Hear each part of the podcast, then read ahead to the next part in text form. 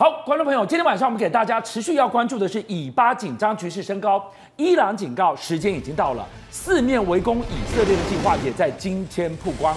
同一个时间，以色列防长对着前线部队来鼓励他们的士气，居然说出了很快，大家就会从内部看到加萨。同一个时间，美国国务院罕见发布了警告，提醒美国公民要注意恐攻，要注意反美示威。这是代表危机步步紧逼了吗？而我国外交部也在今天中午启动了撤侨。最新的以巴冲突第一线，今天从哪里看？现在美国已经正式定锚，原本还讲说要四方会议，这代表什么？我们要往和谈去走。但现在不一样了，拜登呢，在他的建议书中呢，演讲发表了一个重要的谈话，说我坚定支持以色列以及乌克兰。并且呢，他打了一个非常大的大旗，叫做民主，批评说哈马斯跟普丁把他们归类在同一类，都是想要摧毁邻近民主国家的凶手。所以代表什么意思？从原本的和谈，现在已经要走到集团的对抗，而是民主以及反民主，俄罗斯以及哈马斯，还有乌克兰以及以色列这两大集团的对抗。所以现在美国已经选边站，清清楚楚的定锚，而且还被英国媒体爆料说，当初拜登私下拜会以色列总统的时候，曾经亲口承诺说：“哎，我希望你们，我力挺你们进军加萨。这个进军什么意思？不是飞弹轰炸，是地面部队要全面启动。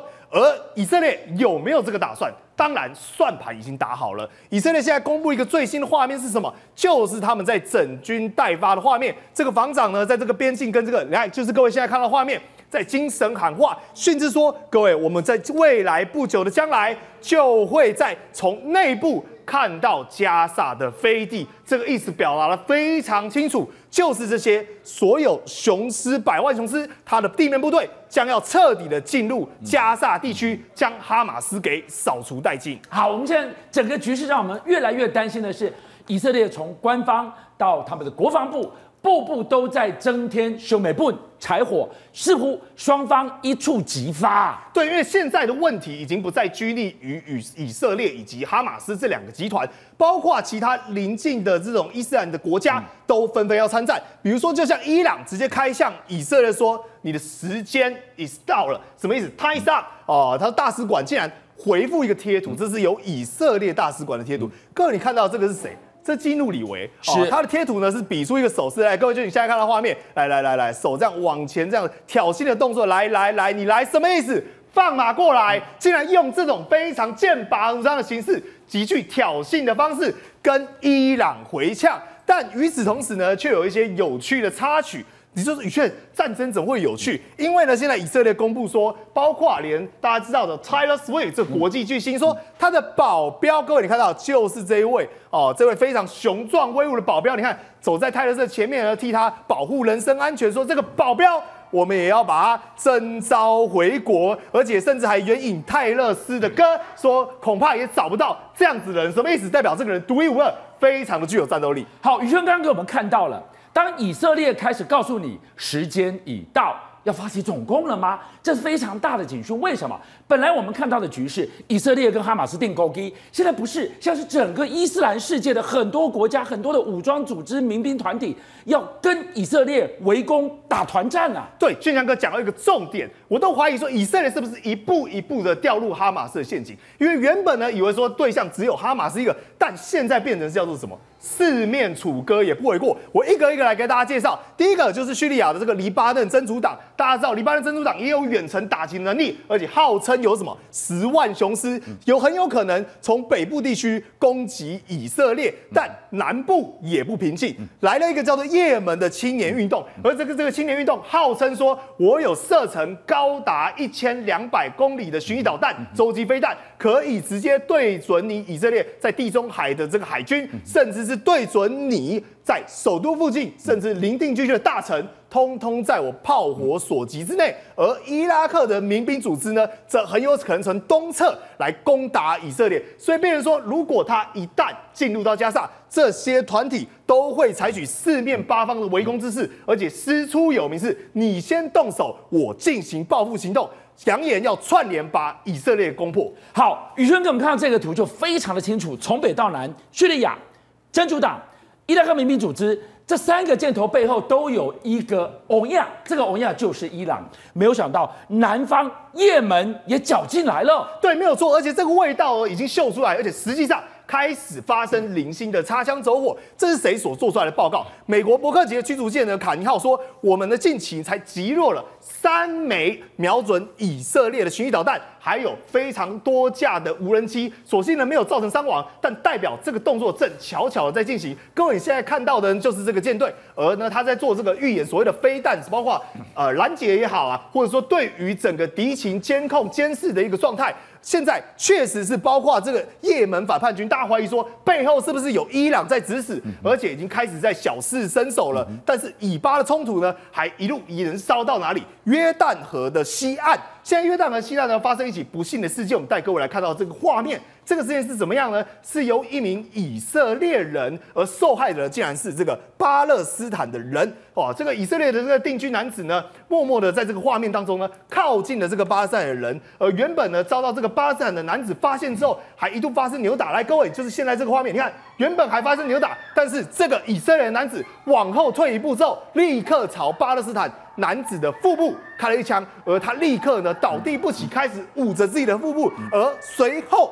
遭到一名军装的男子直接将这个以色列人直接带走，但你就知道现在陆陆续续零星的仇恨到发生的冲突，以及在世界各地蔓延。但现在大家最担忧的是什么？是你的铁穹系统。以色列现在面对这种四面八方的危机，但是它的铁穹系统号称可以拦截超过九成的飞弹，现在的拦截率随着这种。疲惫的轰炸，因为数以万计，不管品质优、品质劣，甚至是这种手工土制改造，就是往以色列的天空飞过来，变成是说未来预估拦截率可能会掉到只剩下八成。但掉到八成会产生什么样一个概念？掉到八成之后，就会造成地面上老百姓甚至军人大范围的规模死亡。所以现在担忧的是这个点。所以美国国务院呢，也因为我们刚才讨论到，世界各地确实陆陆续续。包括你讲到的，不只是在以巴地区，在欧洲地区，都美国地区，甚至北京都发生这种零星的冲突，所以他们罕见的发布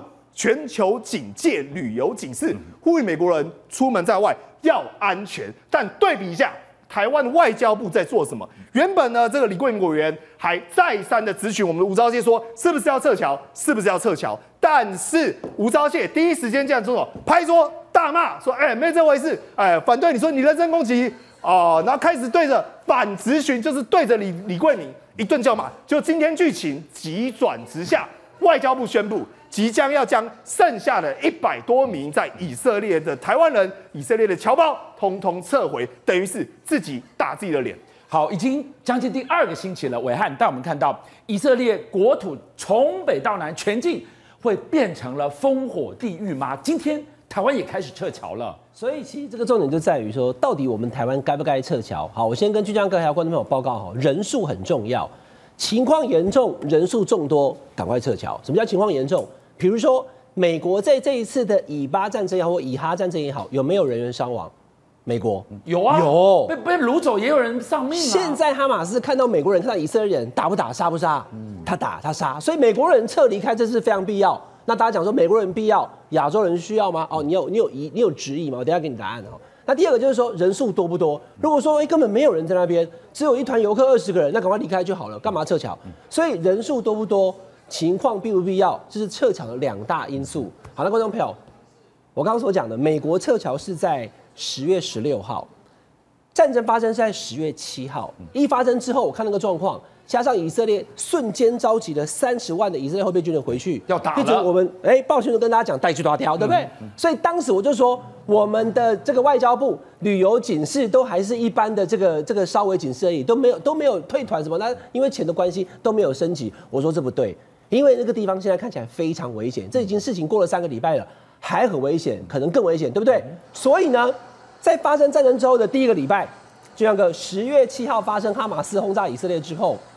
十月十三号，南韩首都就撤侨了。隔天十月十五号，日本呢，他也派了专机去撤侨。那我们呢，我已经讲完了。哦南韩、日本跟美国十三号、十五号、十六号撤侨了。我们十月十八来导播那个画面再放一次。十月十八在立法院，吴钊燮跟李贵敏拍桌的那那那个画面，那是不是十月十八？有没有？你看下面有那个 time code 嘛？没错。十月十八的十一点三十七分嘛。已经南韩、美国跟日本都撤侨了。我说韩国人跟这个日本人、亚洲人在以色列怎么看，就跟台湾人长得一样，人家都撤侨，我们为什么不撤侨？等一下，立委是不能问一下，是不是？观众朋友，这个很简单哦，我用最简单的解读。今天如果是民进党立委问的，他不会生气啊。他就想说啊，委员，我们来讨论。今天是国民党立委问，我一定是反对啊，对不对？啊，你瞪都不要紧啊，部长，瞪都你瞪到你都要跟齐呀。昨天拍桌，呃，应该是前天啊，十八号拍桌，十九号说我要撤侨。那你十八号在拍几点的？所以观众朋友，我讲完了。既然你十九号要撤侨了，你十八号在拍什么桌呢？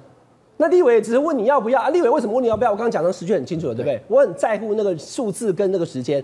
既然韩国、美国、日本都撤侨了，那十八号为什么吴钊炯还要拍桌？拍完之后为什么十九号昨天还要撤侨？我们现在飞机从这个特拉维夫飞到罗马，也是不是飞回台湾？政府该做的事情就去做就好了，不要立委只要一问，特别是在党立委问，就是俩公。是敬平你怎么看？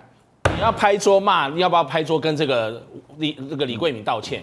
所以当时十八号在回答李桂敏的时候，我觉得是什么？更小登秀气啦。那你当时这个坚持哦，说一百五十六个人已经透过陆路或空中的方式哦，陆陆续续回到了这个国内，那剩下一百四十七个人还是在这个旅社列。可是问题是之前外交。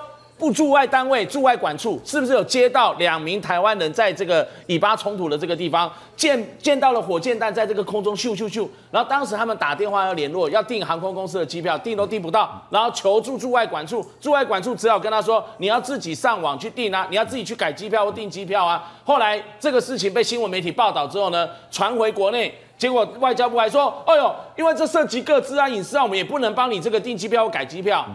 但你总能提供一些相关的资讯，你总能联络一些撤侨的后续事宜或相关的这个做法，包括其他国家的这个撤侨的方式，你都可以借鉴啊。那你为什么前面要前居后攻，前面要凶成这个样子，对国人又不冷这个不理不睬，采取这种冷漠的态度？十九号突然要大逆转，然后要开始撤侨，所以刚刚好李桂敏骂你无能无为。因为就是缺乏 SOP，这不就刚好而已吗？你去看看其他国家，你撤侨撤得慢半拍，你还敢跟国会议员拍桌？这不是问到了你的痛处吗？所以我才说更小灯熊皮，你受不了了。吴钊燮，你在这种撤侨的仪式下，你真的像人如其名一样，吴钊燮没有半招，所以泄露了你这个底牌，泄露你的这个无能无为，才会让各个立委对你不满。你去看看民调，谁会支持你的做法？邀请您一起加入五七爆新闻会员，跟俊相一起挖真相。